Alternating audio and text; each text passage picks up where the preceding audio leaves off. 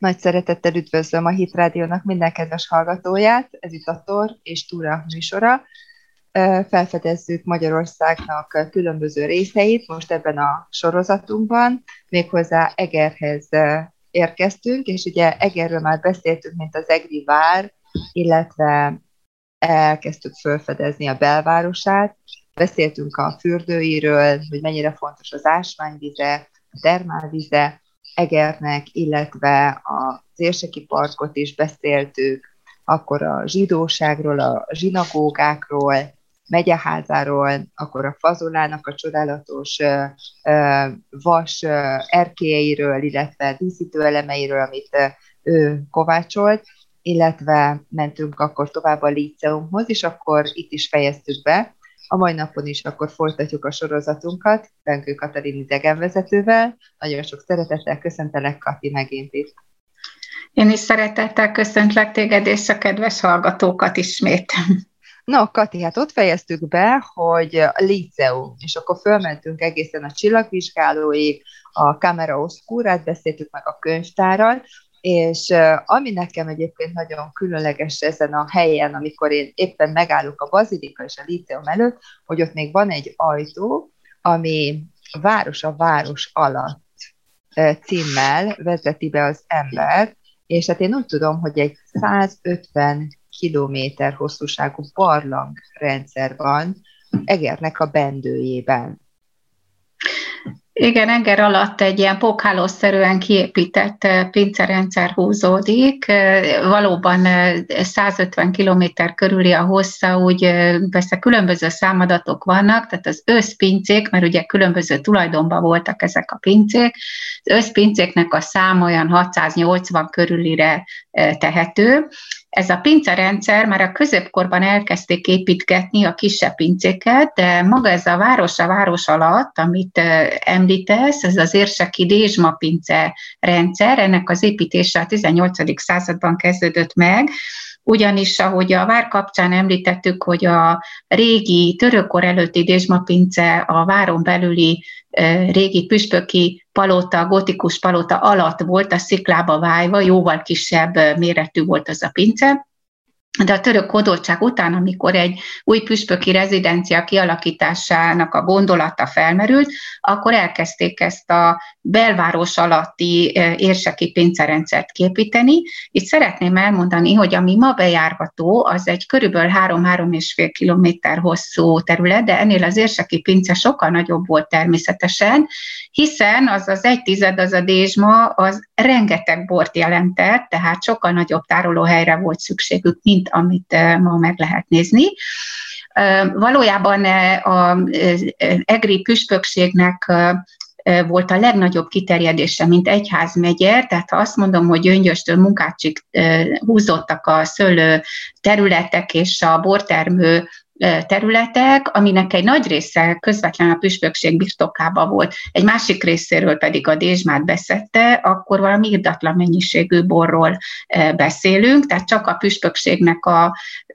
a szőlő területe körülbelül 200 kilométer hosszan terült el, tehát ez még az Esztergomi egyházmegyénél is nagyobb volt, ezért lehet, volt lehetséges, hogy ekkora szőlő területek hozzátartozzanak, és ugye veszették a dézsmát, tehát azt valahol tárolni kellett, ezt folyamatosan eladták, ahogy már beszéltünk róla, sőt az érdekes dolog az volt, hogy előbb a püspök borát kellett megvenni, tehát addig, amíg ő nem adta el a saját borát, tehát a saját szőlő, püspökségi szőlőből származó bort, addig senki se árulhatott nyilván, nyilvánosan bor, tehát neki meg volt ez az előjoga, mint földesúrnak, és a 18. század folyamán valami hallatlan hozzáértéssel és ügyességgel építették ki ezt a saktáblaszerűen elrendezett pincerendszert, merőleges és párhuzamos föld alatti folyosókra gondoljunk, amit a vulkáni eredetű tufába csákányjal vágtak, tehát hét 7x7, tehát 7 merőleges, és tehát mondjuk 7 vízszintes és 7 függőleges folyosó képezte ezt a pincerendszert, illetve a máig feltárt részét, és ezekbe tárolták a borokat, Itt a borra nem történt semmi rossz, mert olyan 10-12 fokos hőmérséklet volt nyáron, télen, tehát teljesen ideális volt a páratartalom, a hőmérséklet, sőt a bor miatt nemesbenész képződött a falakon, ez a túlzott páratartalmat még ügyesen elnyelte, tehát mindenféleképpen nagyon jó tárolóhely volt, és ha ma szembálunk a bazilikával, akkor nem csak a bazilika dombja alatt, hanem a főutca, sétáló utca, Széchenyi utca, tehát ami jobbra indul az érseki palota előtt, a liceumtól, az alatt az utca alatt is húzódott ez az érseki pincerendszer, ami ma látogatható, és szerintem Egernek az egyik legizgalmasabb number one, vagy numero uno látnivalója, annál is inkább, mert 2007-ben volt egy felmérés Magyarországon, hogy mi Magyarország hét csodája, tehát épített csodája, és az érseki pincerendszer a negyedik helyen végzett a parlament, a Szegedi Dóm és a Mátyás templom halászbástya együttes után, tehát mindenképpen egy óriási siker, nem is régóta lehet látogatni, mert ezt a 2000-es években nyitották meg, ugyanis az történt, hogy a második világháború után nem volt már bor, ugye hát nem volt a püspökségnek birtoka és bora, és túlnedvesedtek ezek a folyosók, ami nem csak a, a nemes penész hiányából fakad, hanem abból is, hogy azelőtt, amikor kimosták a hordókat, ezek a folyosók így lejtettek lefelé a főutca felé, tehát voltak ilyen vájatok, amiből kifolyt a víz természetesen, tehát volt egy ilyen közlekedés, vízközlekedés, Na most később aztán a Széchenyi utcát csatornázták, meg feltöltötték, így 30 méterrel magasabb lett, mint korábban, és így már ez a természetes vízkifolyás ez nem volt lehetséges, úgyhogy elkezdett rohadni, túlnedvesedni, na most betonnal megerősítették, úgyhogy statikailag teljesen rendben van, de a nemes penész nincs, és ez a cseppkőképződés, ami korábban olyan jellegzetes volt, ugye a víz kioldotta a mészkő, követ, és akkor cseppkövek képződtek, ez is leállt, hát most nagyon lassan újra elkezdődött, mondták, hogy körülbelül 20 ezer évet kell csak várnunk, és akkor utána megint olyan szépen becseppkövesedik, mint ahogy korábban részben látható volt. Tehát nagyon izgalmas ez a föld alatti labirintus, amit ugye úgy lehet meglátogatni vezetővel, hogy ma a folyosókban különböző borfajtáknak, a különböző bortermő vidékeknek a kiállításai vannak, régi hordók, prések, szerszámok, és hát maga az építmény is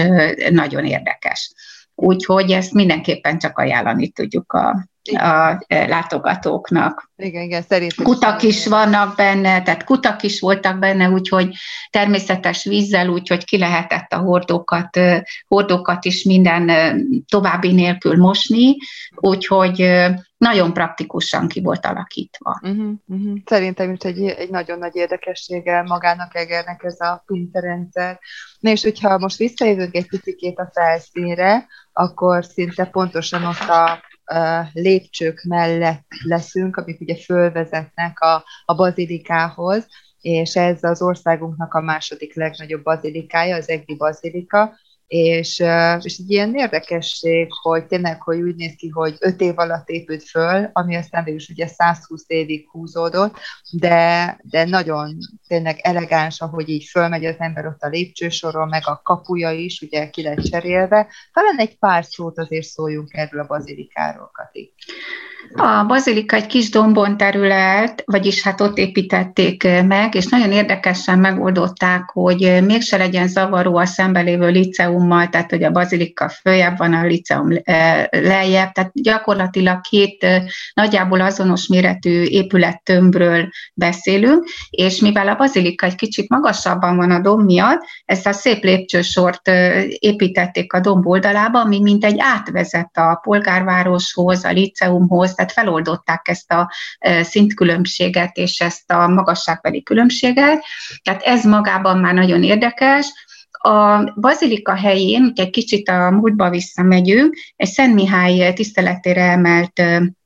középkori templom állt, amit a török korban mecsetként használtak. Ez általában ugye több templomnál hasonló történetet mondhatunk el, mert a török korban a mecsetek kialakították a régebbi templomokat, és ugye az egri püspöki székesegyház eredendően a török hódoltság előtt a várban volt. Szent János tiszteletére emelt, amit említettünk, hatalmasra bővített gótikus székesegyház, ami a hódoltsági idő után már nem volt olyan állapotban, tehát romos volt, és, és szinte az egész templom hiányzott, tehát ezt már nem lehetett használni, és az egész püspöki és kanonoki lakóhely áttevődött a polgárváros, tehát a mai Érseki Palota, Dobótér, Kossuth Lajos utca, Bazilika helyére, tehát felmerült az igény, hogy legyen egy újabb székesegyház, és először a Szent Mihály templomot próbálták kibővíteni a 18. századnak az első éveiben. Ez lett aztán a fő plébánia templom, és ezt több mint száz évig használták is, hanem aztán 19. század első felében volt egy szintén nagyon kiváló és Egerér nagyon sokat tevő nagyvonalú érsek, akkor már Eger érsekség lett, ez Pirker János László volt, aki, aki Eger töröktől való felszabadulásának a 150. évfordulójára tervezte, illetve képzelte el az új Egri bazilikának, új Egri főszékes egyháznak a megnyitását, és ezért az ő közreműködésével és az ő ösztönzésére kezdődött meg az építkezés, aminek a, a jelentős anyagi terhét ő a saját magán vagyonából fedezte, és való igaz, 1831 és 36 között öt év alatt szinte hihetetlenül gyorsan felépült ez a klasszicista bazilika, különleges,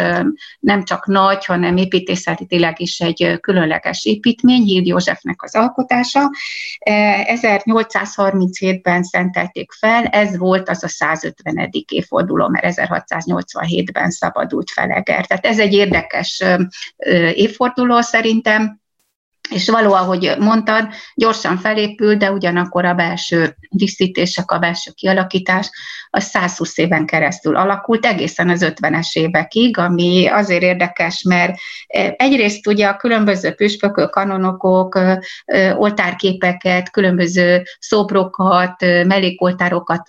adományoztak a bazilikának, tehát így folyamatosan alakult a belső festés, a díszítése, másrészt pedig a második világháború után, amikor az egyház elég kritikus állapotba került az államosítások és a szerzetes rendeknek a bezárása miatt, akkor az akkori aggodalmakat, aktualitásokat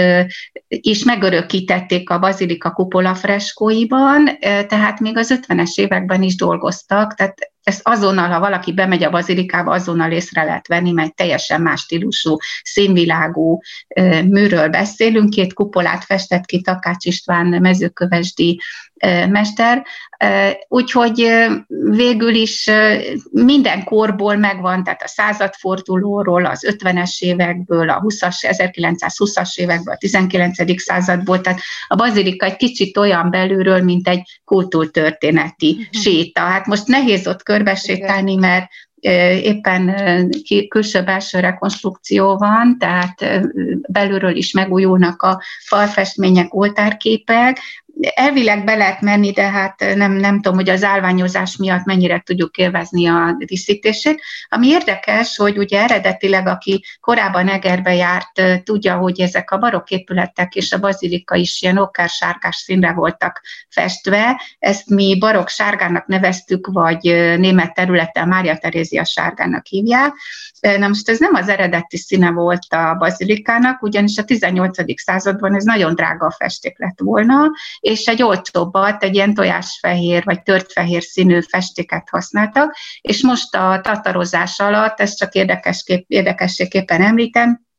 szeretnének az eredeti színhez visszakanyarodni, úgyhogy most már nem sárga lesz a bazilika, ha elkészül jövő év végére, ha minden igaz, hanem ilyen tört fehér színű. Aha. Egyébként Magyarország második legnagyobb temploma, ahogy az EGRI érsekségnek a rangja is mutatja az Esztergomi érsekség után. ahogy így mondod, hogy ugye érsek, érseki székhely volt maga Eger, illetve ugye ott mellette van az érseki palota is, a 19. század elején viszont úgy tudom, hogy a lakók kérvényezték a parlamenttől azt, hogy szabad királyi várossá lehessenek, és, és hogy ne legyen érseki székhely. Hogy, a, hogy érdekes, hogy, hogy ők viszont annak ellenére, hogy ugye mennyire tényleg voltak építkezéseknek sok mindent ugye tettek itt az egyházfők, azért mégiscsak az emberek úgy érezték, hogy ez egy iga a számukra, és, és hát ugye sikertelen volt ez a próbálkozásuk, de volt, amikor a lakosok ki akartak jönni ez alól. Igen, a, a, a püspök ugye egy földes úr, akik ott laktak Eger környékén, jobbágyok voltak, elképzelhetetlenül sok adót és terhet kellett fizetniük és cipelniük, és pontosan ezért nem tudott Eger olyan gyorsan fejlődni, vagy olyan természetesen fejlődni, mint mondjuk egy könnyített adófizetésű vagy adómentes királyi szabad város, vagy szabad királyi város, és pontosan ezért szerettek volna őkettől a püspöki fennhatóságtól, illetve később érseki fennhatóságtól megszabadulni. Egyrészt a terheik miatt, másrészt pedig ez sokkal több lehetőséget biztosított volna magának a polgári társadalomnak, a polgárságnak, hogy üzleteket nyisson és a saját, saját hasznára, illetve a saját fejlődésére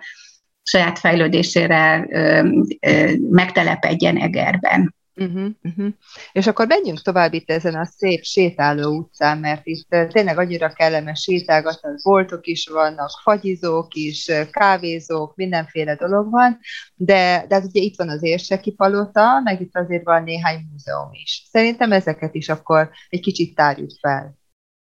Először az érseki palotáról egy pár szó, mert ez is egy gyönyörű kovácsolt vas kapukkal és, és rácsokkal díszített épület, ami Eger fénykorához hasonlóan szintén elég hosszasan épülgetett, mert ugye a nagy 18. századi püspökök mindig hozzáadtak, változtattak, fejlesztettek rajta valamit, tehát mondjuk azt, hogy két érseknek a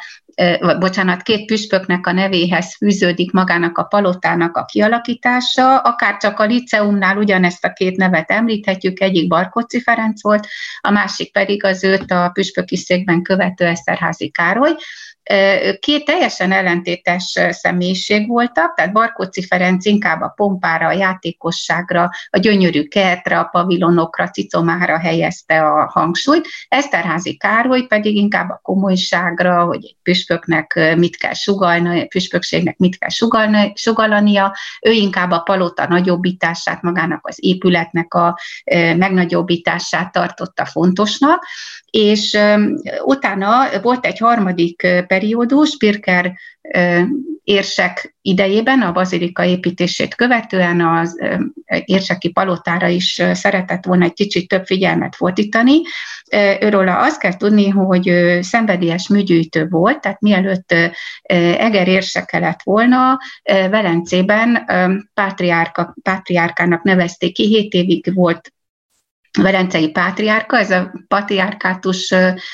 a római egyházmegye után Itália második legfontosabb, legjelentősebb egyházmegyéje volt, tehát már ez egy magas rang volt Pirkernek, és miután Velencében volt, tehát adódott, hogy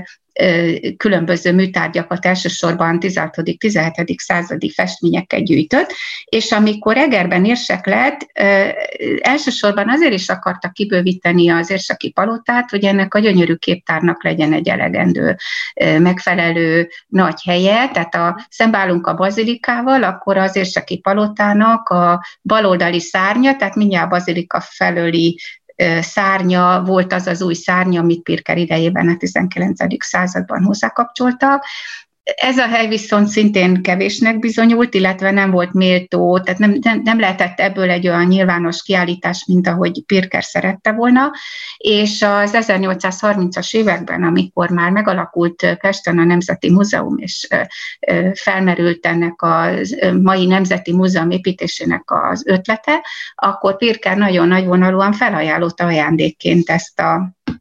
gyűjteményt az akkori Nemzeti Múzeumnak, hogy gyarapítsa a kiállításoknak a számát, és először a Nemzeti Múzeumban, később pedig a később megalakult Magyar Képtárba helyezték el, ma a Szépművészeti Múzeumban található. Számos híres, tehát mondjuk ha megemlítem Tiepolónak a nevét, vagy Hans Memlingnek az oltárképét, vagy a vitatott, nagyon talányos Giorgione férfi képmását, tehát nagyon-nagyon értékes darabok vannak ebből, és Szépművészeti Nemzeti Múzeum egyik alap kollekciója volt a Pirkerféle gyűjtemény. Tehát így gyarapodott, növekedett ez a, ez a püspök, illetve érseki palota, és nem, nem olyan régen, egy pár éve nyitották meg a látogatóközpontot, amit azért tudnék ajánlani a szép épületeket kedvelőknek, mert nem csak a régi püspöki termeket lehet megnézni, hanem egy szenzációként megnyitották az úgynevezett madaras termet, ami teljesen véletlenül kerültek el, szinte véletlenül kerültek elő 30 réteg festék alatt, azok a Magyarországon őshonos madár rajzok, illetve madár festmények, amik ennek a teremnek a falát díszítik, ez nagyon kedvelt téma volt egyébként, főleg egyházi épületeknél a madaraknak az ábrázolása, mert a madarak különböző viselkedési típusokat, karakterjegyeket szimbolizáltak, tehát nem csak szép volt egy ilyen madarakkal díszített fal, hanem lehetett rajta elmélkedni, és, hmm. és volt neki mondani valója, tehát ha azt mondom, hogy daru, akkor az az éberségnek a mindenre figyelek, ennek a jelképe volt az őrzésnek, vagy például a fácán, a pompának, a fényűzésnek, a páva, a hivalkodásnak, a hiúságnak, de ugyanakkor a keresztény szimbolikában a halhatatlanságot is jelentette, a galamb volt a házastársi hűség, vagy a hithez való hűség például, tehát a, a gém, a bűnbánat, vagy a, vegyük a kacsát, amelyik a tartalmatlan hápogás, ugye a butasság, a falánkság, a mohóság, tehát, e, tehát ez a madaras terem milyen szempontból is érdekes. Még Barkóczi Ferenc idején volt a kertben egy kerti pavilon, amit szintén madarak díszítettek, és egy madárház szerűség volt ez a pavilon, tehát különböző rekeszekben a élő madarak voltak a püspöknek a gyönyörűségére, ezt, ezt le is írták az 1730-as években, hogy nem csak a madaraktól vidám ez a hely, hanem a festményektől is, mert a falakat madarak díszítettek, és benne voltak az élő madarak, ott csiripeltek meg, verdestek a, verdestek a szárnyukkal, és ez a madárház már nincs meg sajnos, de viszont valószínű, hogy belül is zárt térbe is készítettek egy ilyen, vagy kifestettek egy ilyen termet, hogy rossz időben is élvezhessék a madarakat. Tehát csak a madár, hmm. madaras terem, mint új szenzáció miatt is érdemes ezt az érseki palotát meglátogatni, illetve ha nem megyünk be, csak benézzük a kertbe, gyönyörű szép szépen rendbe hozott kertet láthatunk, különböző szobrokkal és diszkutakkal, és, és fazola, a fazola testvérek által készített csodálatos kovácsolt vaskapukkal és, és rácsokkal, úgyhogy kívülről is csodálatos látványt nyújt ez a palota. Na most, ha picit tovább megyünk, akkor ez az úgynevezett Széchenyi utca, ez volt már a középkorban is Egernek egy olyan fő utcája, ami mondjuk az észak és déli városrészeket összekötötte, szintén óriási sár, meg mocsaras, ugye a közeli Egerpatak miatt, tehát mikor említettük a másik fő utcát, a Kossuth Lajos utcát, akkor szó volt róla, hogy ilyen rőzse hídszerű, vagy palókkal megépített hídszerűek voltak ezek az utak, hát ilyen volt ez a Széchenyi utca is, amit aztán a 19. század vége felé fel töltöttek és, és kiköveztek, úgyhogy most már egy nagyon kellemes sétálutca. És hogy egy picit tovább megyünk, akkor az Érseki Palota után mindjárt az első utca, az az utca, ahol a Beatles Múzeumot megtaláljuk. Ez a Beatles Múzeum, ez egy újkori különlegessége Egernek, ugyanis 2015-ben két jó barát alapította, és, és elsősorban a saját gyűjtésükből láthatók mindenféle Beatles relikviák, ahogy ők mondják ide, mindenki úgy jön, hogy még ha rossz a kedve, akkor is mosolyogva távozik, mert még az idősebbeknek, de a fiataloknak is rengeteg élményt a különböző felvételek és plakátok, és amikor ez a múzeum négy éves volt, ez egy kis anekdota vagy történet róla, mikor négy éves volt, akkor meghívták azt a három zenészt, aki John Lennonnak a legelső, még középiskolai együttesében játszottak, akkor még ők, mikor négyen muzsikálni kezdtek, akkor a középiskolájukról, a Bank High Schoolról Quarryman együttesnek nevezték magukat, ez egy elég rövid idő, ideig tartó korszak volt, de minden esetre ezek a zenészek még a mai napig megvannak és zenélnek, és eljöttek megtekinteni ezt a Beatles múzeumot, és, és még koncertet is adtak az Egri Gárdonyi Géza színházban, tehát megpróbálja a két alapító állandóan tovább fejleszteni, meg mindig újabb és újabb programokkal kibővíteni a, a kínálatot. Úgyhogy ezt mindenképpen ajánlhatjuk a kedves hallgatóknak, mert ez egy kuriózum, és mikor az alapítókat megkérdezték, hogy miért nem Budapesten nyitották meg, mert egy Beatles múzeum egy, egy világszinten is kuriózum, hiszen Igen. Liverpoolban van, aztán Halléban, Németországban, Hollandiában nyitottak legújabban, Alkmaar városában egyet, és Buenos Airesben, tehát öt Beatles múzeumról beszélünk az egész világon, és akkor ők azt mondták, hogy Budapest túl nagy, túl turisztikai, és nagyon jó lesz ennek a múzeumnak itt a helyegerben. Úgyhogy ez egy, ez egy, egy kicsit eltávolodás a középkori hősi várvédőktől és a püspököktől, meg az érsekektől, hanem egy kicsit ugye a modern kornak is. A Egyébként az egész egyik alapító, Molnár Gábor, halhatatlan Beatles címmel könyvet is megjelentetett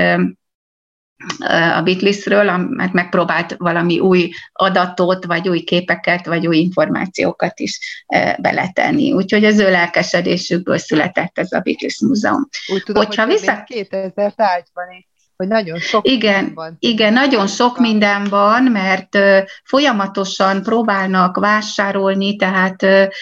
nem csak, nem csak ilyen koncertekről hozott relikviák, meg felvételek, meg eredeti kiadású lemezek vannak itt, hanem hanem a ruhadarabaktól a dedikált, tehát mikor ez a Querimen volt, Querimen ö, tagság eljött ide látogatóba 2019-ben, ők is hoztak ajándékba egy eredeti dedikált John Lennon fotót, tehát folyamatosan több és több és több szám, ami hihetetlen, hogy mit összegyűjtöttek ők ketten, és hát tényleg ott elég sok időt el lehet tölteni a, a Beatles múzeumban. A másik érdekesség, ami inkább egy interaktív múzeum, és talán a gyerekeknek egy szuper program lehet, a Tűzoltó Múzeum, tehát ha visszatérünk a Széchenyi utcára, akkor kicsit tovább megyünk, és a jobb oldalon lesz egy műtyürketér, a tűzoltó tér, és itt van egy régi egri tűzoltó laktanya, amit múzeummal alakítottak át. Ugyanis ugye Egerben korábban több tűzvész is volt, főleg a 19. században előfordult, hogy egész városrészek értek, égtek le a zsindejtetők miatt, illetve hát a fák és a nem létező tűzoltóság miatt, és ezért felmerült már az 1870-es években, hogy alakítsanak egy önkéntes tűzoltó egyletet, aki majd, vagy amely majd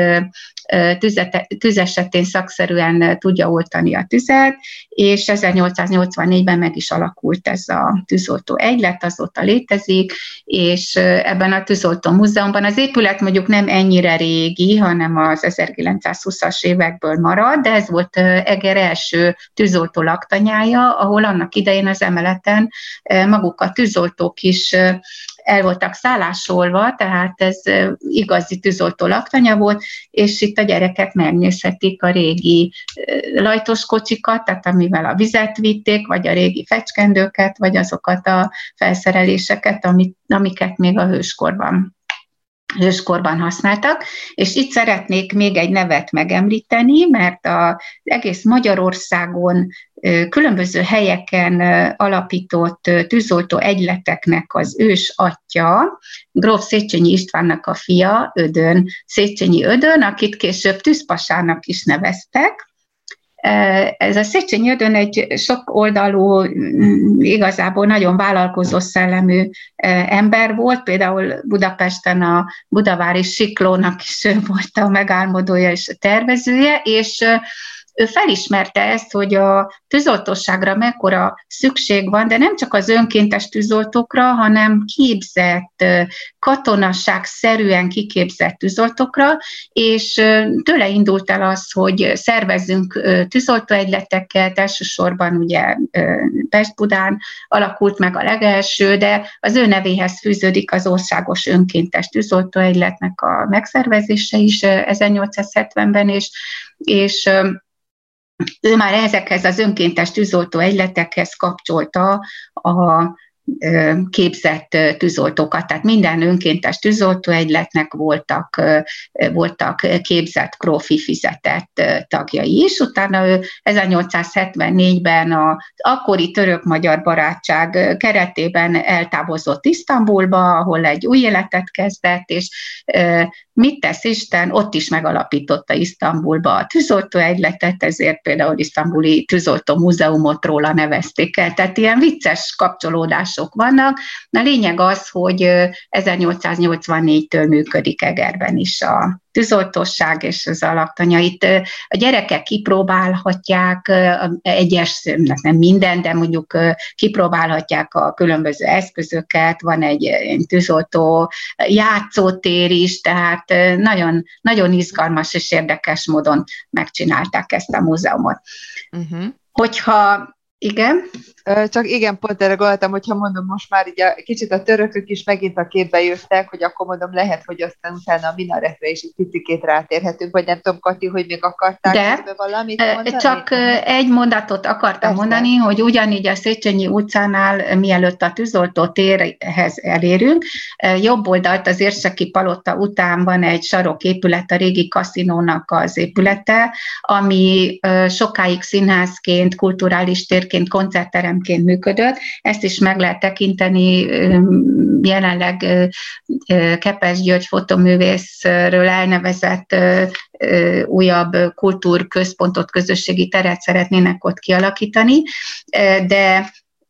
a hőskorról akartam egy-két mondatot mondani, hogy Pirker érsek alapította meg a kaszinót, illetve az ő kezdeményezésére jött ez létre, hogy az egri kulturális életet, értelmiségieket, művészeket összefogják, és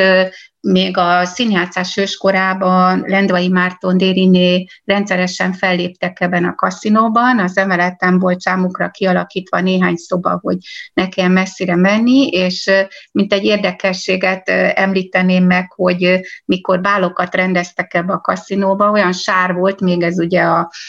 Széchenyi utca kövezése előtt volt, hogy a lányokat a szép ruhájukba, szép cipőjükbe két-két markos legény egy dézsába vitte, tehát beálltak a dézsába, és akkor így vitték őket el a bálba, hogy ne legyen piszkos a cipőjük, meg a ruhájuk, hogy visszafelé, hogy mentek, arról nem írt senki. Igen, úgyhogy ez volt a kaszinó, és hogyha az érseki palotával szemben ugye a nagyon nehezen megjegyezhető nevű Érsek utca kezdődik, és ebbe az Érsek utcába bekanyarodunk, akkor egy kicsit a lábunk elé nézünk, akkor ott találjuk az egri csillagok útját vagy sétányát, tehát ne sok csillagot képzeljünk, de az utca kövezetébe beépítettek, ez is egy új kezdeményezés, pár éves kezdeményezés, hogy azoknak a nevét írták bele egy-egy csillagba, akik az egri kulturális életért, tudományért, vagy Eger hírnevéért sokat tettek. A legelső Kovács Kati volt, aki Eger közelében született, Töröcsik Mari nevét is megtaláljuk, mert Egerbe járt gimnáziumba, úgyhogy ilyen újdonságok is vannak, hogyha lefelé nézzünk, akkor is lássunk valamit. Uh-huh. És hogyha egy kicsit följebb megyünk, akkor jutunk el a minarethez,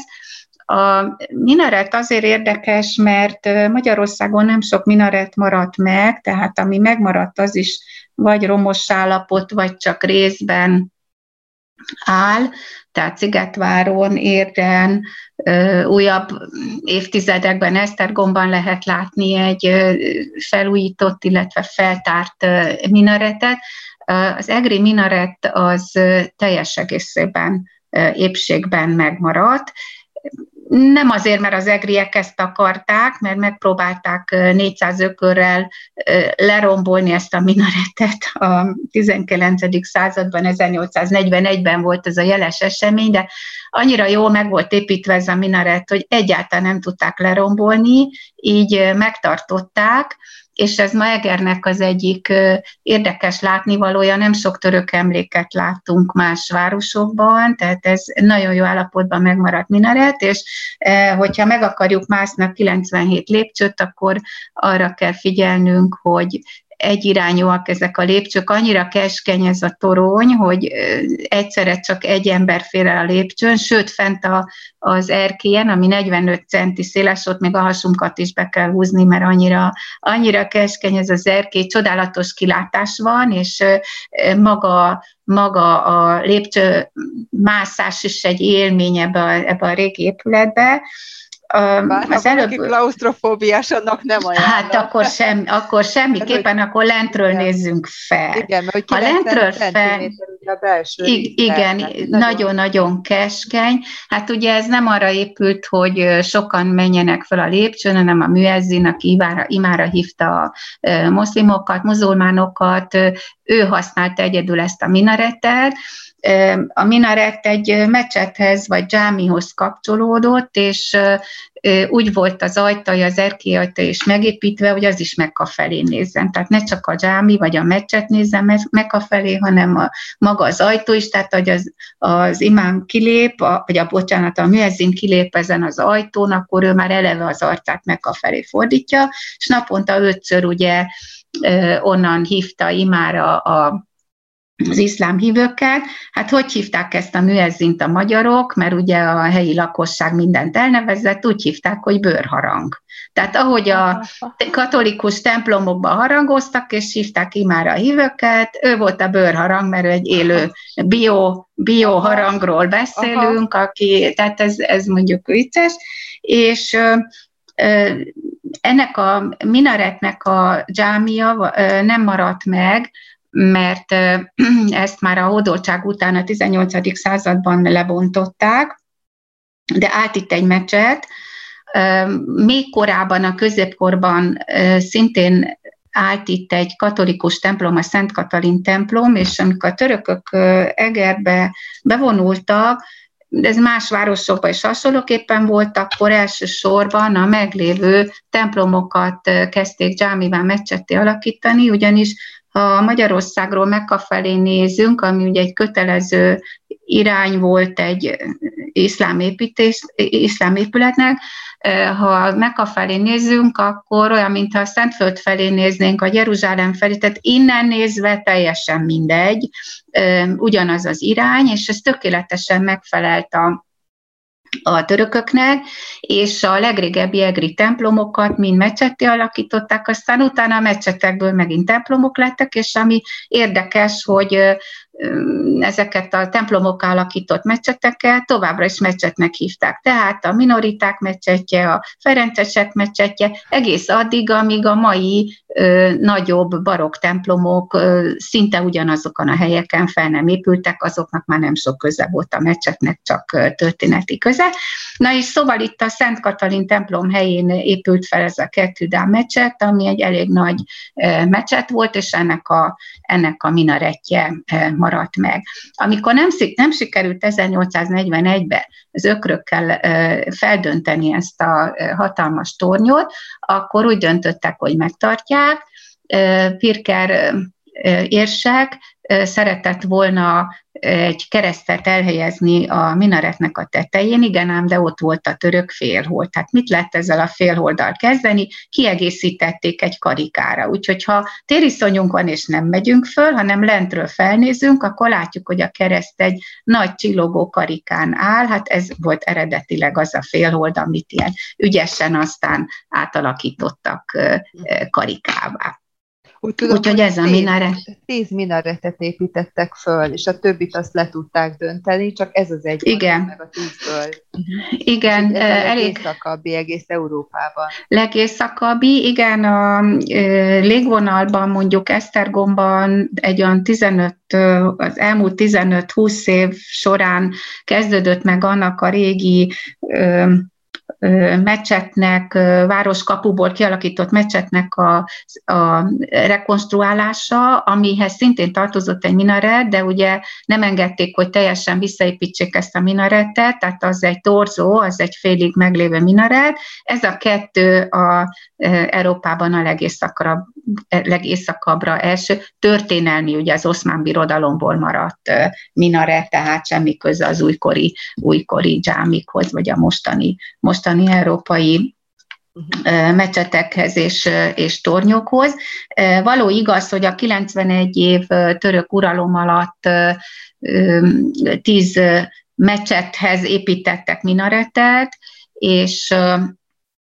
építettek iskolákat, a fürdőkről már beszéltünk, dervis kolostorokat, tehát számos körülbelül, körülbelül 2000 ház lehetett akkor, sőt, még magánházak is voltak, amikből az Egerpatakba halászni lehetett az erkéről, tehát az egész mai belvárost, ha bejárjuk, akkor valójában a mindenütt mecsetek voltak, tehát a mai bazilika helyén lévő Szent Mihály templom az is mecset volt, azt Eger meghódítójáról, harmadik Ahmedról hódító mecsetnek hívták, tehát az iszlámban nincs szent, nem tisztelik a szenteket, tehát ezeket a mecseteket vagy az alapítóról, vagy a városról, vagy a helyről nevezték el, például a mai Dobótéren lévő Minorita templom közelében is állt egy mecset, azt piacmecsetnek hívták, mert ott volt a piac, tehát, vagy pedig valamelyik, tehát ez a minaret helyén lévő Ketüdá, Dzsámi Ketüdá, ez egy magas rangot jelölt, egy katonai fokozatot, azt mondanám, hogy kormányzó helyettes, tehát egy területnek a vezetőjét helyettesítő, igen befolyásos tisztek a rangja volt ez a kettő, de tehát valószínűleg az alapítóra utal, Úgyhogy volt bőven török épület, amiket aztán később természetesen átalakítottak meg, vagy templombá, vagy lakóházá, lakóházá, tehát ennek a nyomai már eltűntek. Mhm. Mert úgy tudom, hogy ebbe is belecsapott a villám, csak nem, nem döntött. Bele, be, a villám belecsapott, tűz Igen. volt, minden volt, maradt, maradt a, a minaret nagyon jó, nagyon stabilan Igen, meg lett építve. Nagyon, nagyon. Na és ott mellette van még egy nagyon érdekes hely, ugye aki szereti az édességet, annak mindenképpen ajánljuk, hogy látogasson ide, mert itt ugye marcipánokat lehet látni, kóstolni is természetesen, de talán még érdekesebb a kiállítás, ugye a kopcsik marcipánról beszélünk. Igen, Kopcsik Lajos, aki most a 80 éves lehet, de nagyon, nagyon aktív és, és lelkes. Kopcsik Lajosnak a Marcipán Múzeumáról beszélünk, ahol nem csak marcipánból készült kiállítási tárgyak vannak, hanem elsősorban cukormasszára koncentrált, és a cukormasszából készített főleg képeket, tehát ilyen, először csak ilyen sík tárgyakat, könyvlapok, képek, fali képek, fali kárpitot imitáló alkotások. Később egy kis zselatint is belekeverte a cukormasszába, és így még szebb lett a fénye, még jobb lett az állaga, könnyebb volt vele dolgozni. A múzeumban egész más milyen tárgyak vannak, mint a Szentendrei Marcipán Múzeumban, túl azon, hogy itt is különböző alkalmakra, különböző apropóból készült, évfordulókra készült tárgyak vannak, de mégis azért egészen más a milliója. A fő attrakció az az úgynevezett barokszoba, ahol a fali kárpittól, a tapétától, a függönyig, a képekig, a székekig, minden cukormasszából készült, tehát ez valami fantasztikus kuriózum, és Kopcsik Lajosról azt kell tudni, hogy hogy Guinness rekord, rekordok könyvében is benne van, ugyanis évekkel ezelőtt készítette egy három és fél négyzetméter nagyságú faliképet cukormasszából, ami a világon a mai napig a legnagyobb. De különböző cukrászversenyeken nyert, cukrász olimpián, tehát úgy hívjuk őt, hogy nem csak Guinness rekorder, hanem, hanem olimpikon és világbajnok, és például előfordult egyszer volt Berlinben egy cukrász olimpia, és tíz művével szerepelt, és mind a tíz megnyerte az, az első díjat, az aranyérmet, úgyhogy világhírű és, és nemzetközileg elismert cukrász. Az ő vicces története az, hogy amikor még kamasz volt, és sétált a Egri utcákon édesanyjával egy cukrászdának a kirakatában megláttak egy feliratot, rendes rácot felveszünk. És hát egy cukrász tanulóra gondoltak, és akkor mondta az anyukája neki, hogy hát ez pont jó lesz neked, és így került ő a cukrászat közelébe először cukrász tanulóként, és aztán később később, mint, mint rendes rác, igen, úgyhogy neki ez volt a, a vicces története. Egyébként, ahol ez a Marcipán Múzeum van, ez a Marcipánia, hogy ők hívják, ez a Pirinyok is harangöntő utca, és maga az épület a régi harangöntőknek a háza volt, tehát ott az udvaron meg lehet tekinteni a harangöntéssel kapcsolatos egyéb szerszámokat is, tehát nem csak a marcipánia érdekes, hanem az is, hogy, hogy dolgoztak korábban a harangöntők, nem csak ott volt a műhelyük, hanem ott is laktak a környező házakban. Uh-huh, uh-huh. És akkor szerintem most innen pedig menjünk egy picit a kisdobótérre, és akkor pontosan a, a szívében, tehát a központban tudjuk befejezni a sétánkat, és akkor ott a kisdobótér, akkor ott ugye az Egerpatak, és akkor utána meg a nagydobótérre érkezünk. Igen, a kisdobótér az, az Eger-pataknak a várfelőli oldalán van. Ennek az az érdekesség, egy háromszögletű kis terecske, és a török hódoltság utáni építészetnek, vagy Egernek a legrégebbi házai vannak itt, tehát például a Szenátorház, vagy, a, vagy a, már az Egerpatak közelében az Offi ház, tehát olyan régi fogadók, amik, amik szinte teljesen épségben és eredeti formájukban megmaradtak. Ez azért is érdekes, mert egészen 1804-ig, amíg a, amikor az egri érsekség létrejött, tehát a püspökségből érsekség lett, az Egerpatak volt a határ, tehát két megyének a határa,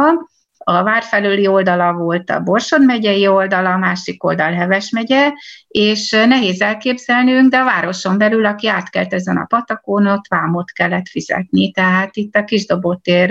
környékén volt a vámház,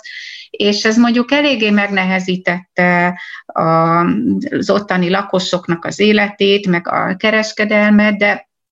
Mégis ez így volt, és 1804-ben volt egy elég nagyszabású átszervezés, tehát az Egri Egyházmegyét megyéből leválasztottak területeket, hogy ne legyen már ilyen irdatlan nagy, mert szinte képtelenség volt összefogni, és akkor az Egerpatak két oldalát Heves megyéhez csatolták, tehát nem kellett már tovább a, a határon átlépni, és, és tehát megszűnt ez az áldatlan állapot, és hát igen, ö, igen, jó ötlet volt, és kisebb lett mondjuk az egyházmegye, viszont érseki rangra emelték, tehát 1804-től számítjuk az egri érsekségnek a történetét, a püspökség után, és ez a kis dobótér, illetve az Egerpatak két oldala, ez már az abszolút központhoz tartozott, tehát hogyha átkelünk a patakon, akkor következik a nagy dobótér, az igazi dobótér, ami a korábbi, korábbi piactér volt, ezt is úgy kell elképzelnünk, hogy ugye a két oldala mocsaras, ilyen völgyszerű, a közepén volt egy kis kiemelkedés, tehát a gazdagabbaknak, tehetősebbnek a házai ezen a magaslati ponton épültek, ahol most a minorita templom, vagy a, vagy a régi rendház áll, vagy a városháza, és itt volt a piac is. Tehát a környező utcákban lehetett aztán a különböző szekerekkel várakozni, vagy, vagy a, a piacra érkező parasztoknak ott voltak az állomáshelyei, például a Mineret környékén voltak a káposztások, a dinnyések, és a piac, tehát ez a dobótér közepe, ez volt maga a főpiac, tehát maga a piactér, tehát ez volt az abszolút polgári, polgári központ, és a 18. században ezen a téren épültek meg aztán azok a nagyszabású épületek, elsősorban a Minorita templom, a Minorita rendház, hogyha szembeállunk a templommal, akkor a baloldali épület a Minorita rendház, amit Eszterházi Károly, ugye a liceumnak a fő megálmodója, illetve hát az egyetemnek a megálmodója kollégiumnak szánt. Tehát úgy gondolta, hogy majd ha megnyílik az egyetemegerben, akkor a diákok itt a kollégiumban lakhatnak. Miután az egyetemet nem engedélyezték, és középiskola maradt a liceum, erre a kollégiumra nem igazán volt szükség, és a minoriták rendházként használták. Ma viszont kollégium, de nem az egyetemnek a kollégiuma, hanem egy lánygimnáziumnak, egy katolikus lánygimnáziumnak a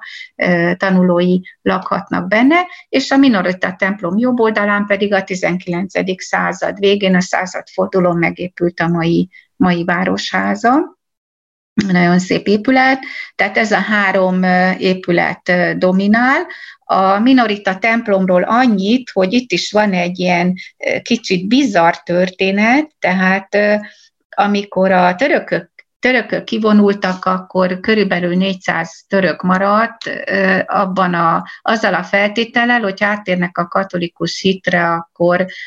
kiváltságokat élvezhetnek. Hát ők színleg áttértek, de úgy, amúgy nem gondolták ezt annyira komolyan. Na a lényeg a lényeg, hogy egy Noszvai Ferenc, ilyen törökből áttért, muzulmánból áttért keresztény, elég gazdag földesúr volt, korábban egész Noszvai falu, még a török időkben az ő birtoka volt, ez az ő területe volt, az a piactéri mai templom városháza terület, és ő ajándékozta ezt a minorita templom alapítására, tehát a minorita rendnek, amikor már ugye színleg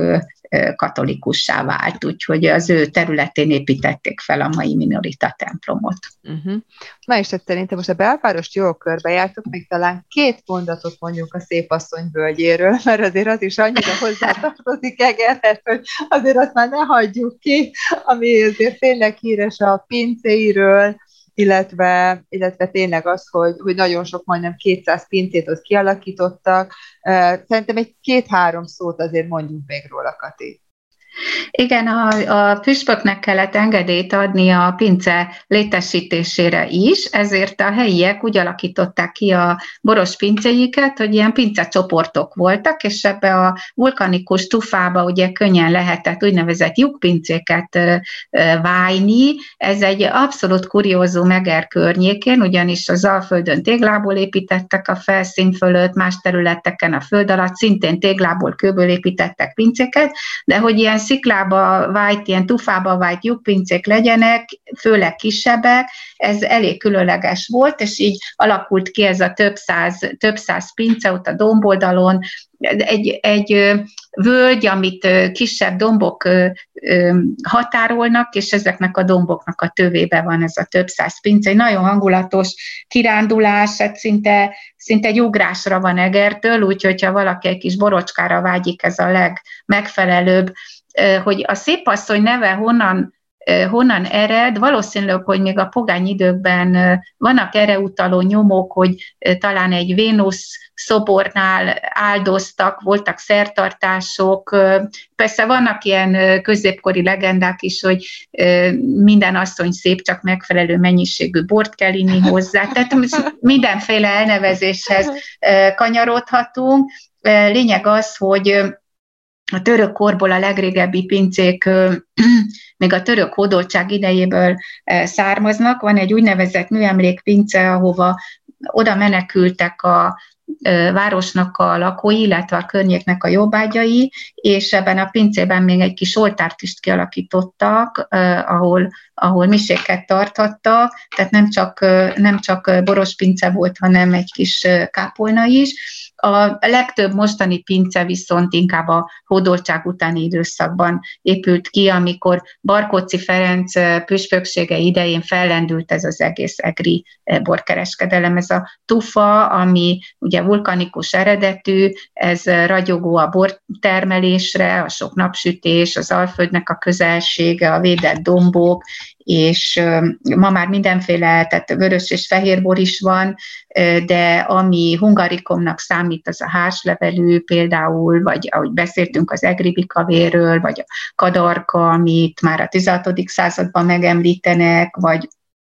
az egri leányka, vagy a tramini, vagy a muskotáj, mint fehérborok, vagy,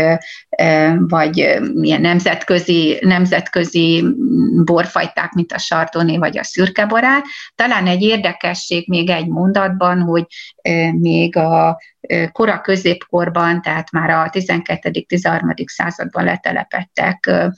Nyugat-Európából érkező lakosok, vallonok, németek, olaszok, az úgynevezett latinusok, tehát például franciák, olaszok, és ők magukkal hozták azokat a borfajtákat, illetve szőlőfajtákat, amiket Nyugat-Európában termesztettek, és például egy érdekesség, hogy a 13. században a ideérkező vallonok terjesztették el a hordónak a használatát, tehát az, hogy mi hordóba tartjuk a bort, ez is egy, egy ilyen